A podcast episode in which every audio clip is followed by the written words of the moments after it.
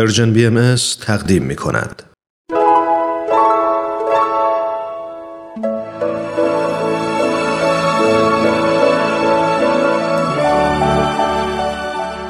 صد پرسش صد پاسخ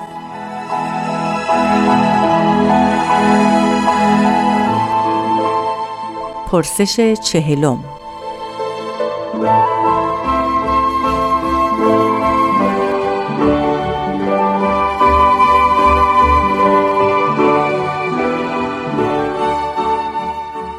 اگر کشوری که در آن زندگی می کنید درگیر جنگ شود آیا شما باهایان هم به میدان جنگ می روید؟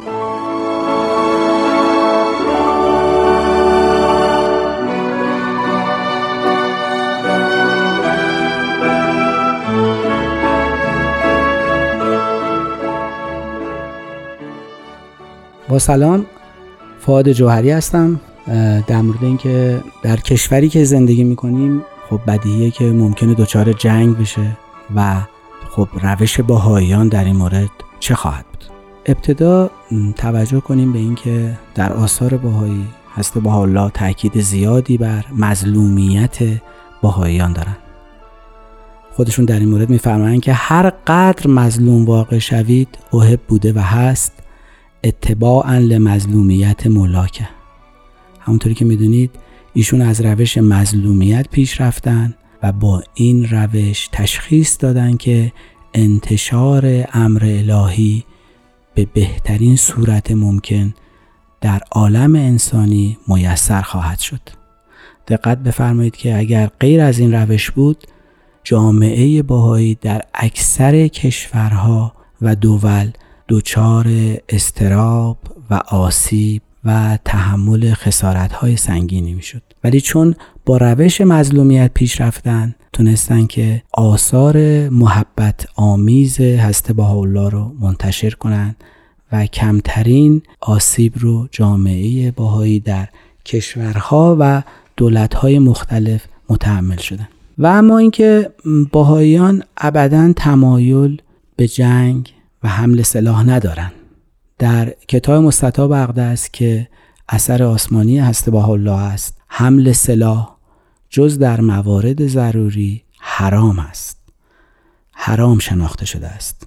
و از طرفی باهایان حتما باید از حکومت وقت اطاعت کنند. حالا اگر یک حکومتی امر کنه که باهایان در جبهه جنگ حاضر بشن تکلیف چیه؟ باهایان حاضر میشن. و تلاش می‌کنن در قسمت های پشت جبهه مثل خدماتی پزشکی ترابری و حتی المقدور اموری که از تقابل با سایر سربازهای کشور متخاصم یا کشور که در مقابل کشور ما واقع شده حتی المقدور از مقابله با آنها خودداری بشه. با همه این تفاسیر باز در آثار باهایی کشته شدن فرد بهتر از کشتن سایرینه. ولی اگر باز هم در این تقابل و در این جبهه یک فرد باهایی مجبور به کشتن فردی از ارتش مقابل بشه باز ابدا ایراد و عذاب وجدانی شاملش نباید بشه. چون که در یک جریان اجباری قرار گرفته که اون جریان اجبار اون فردو مجبور به این کرده که خدایی نکرده به یک انسان دیگه ای آسیب برسونه. و البته ما اگر بتونیم در این شرایط به افراد مافوق خودمون بگیم که ما ترجیحاً از حمل سلاح خودداری می‌کنیم ممکنه که مورد موافقت اونها قرار بگیره و بتونیم در سایر قسمت ها خدمتی رو انجام بدیم.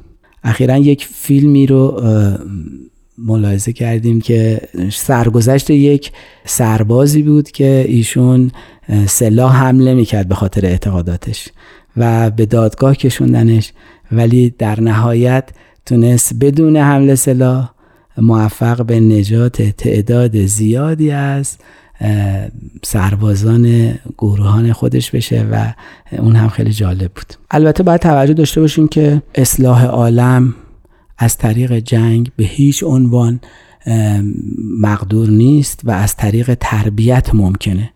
چه که می‌بینیم که این عملیات انتحاری این خونریزی ها به هیچ عنوان عامل سازندگی و موفقیت هیچ اعتقادی در هیچ جای دنیا نبوده. ولی از طریق تلاش برای صلح تلاش برای سازندگی و ساختن اجتماع ممکنه که ما موفق به این بشیم که نفوسی رو تربیت کنیم که این نفوس خودشونو فدای ساختن جامعه پر محبت و جامعه پر از نشاط کنند با تشکر.